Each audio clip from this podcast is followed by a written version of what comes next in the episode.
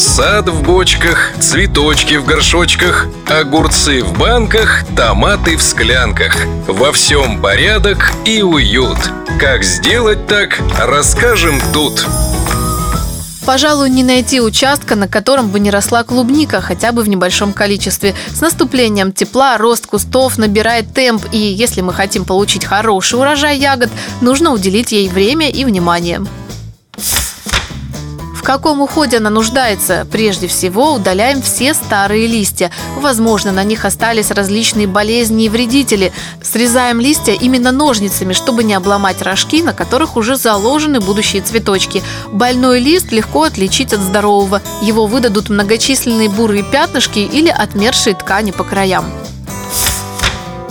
Следующий этап – это прополка. Сорняки первыми начинают вегетацию, конкурируя с клубникой за питание, за воду и солнечный свет. Поэтому всю сорную растительность нужно удалить. Сейчас же можно пересадить оставленные с прошлого года молодые розетки.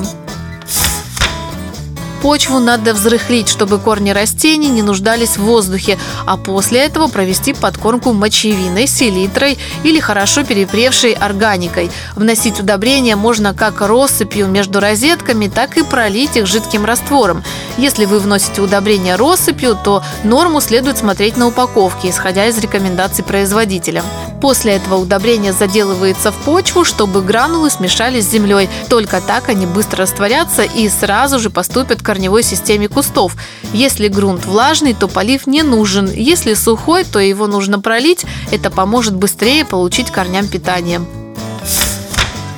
Кроме того, мы должны помнить, что клубника тоже болеет, и весна – это время защиты растений. Почистив больные листья, мы уже уменьшили вероятность заболеваний, но удалить все болезни на этом этапе просто невозможно. Что-то еще не появилось, что-то осталось в почве, поэтому обработка препаратами меди по поверхности листа в теплую погоду может значительно сократить болезни и улучшить здоровье кустов.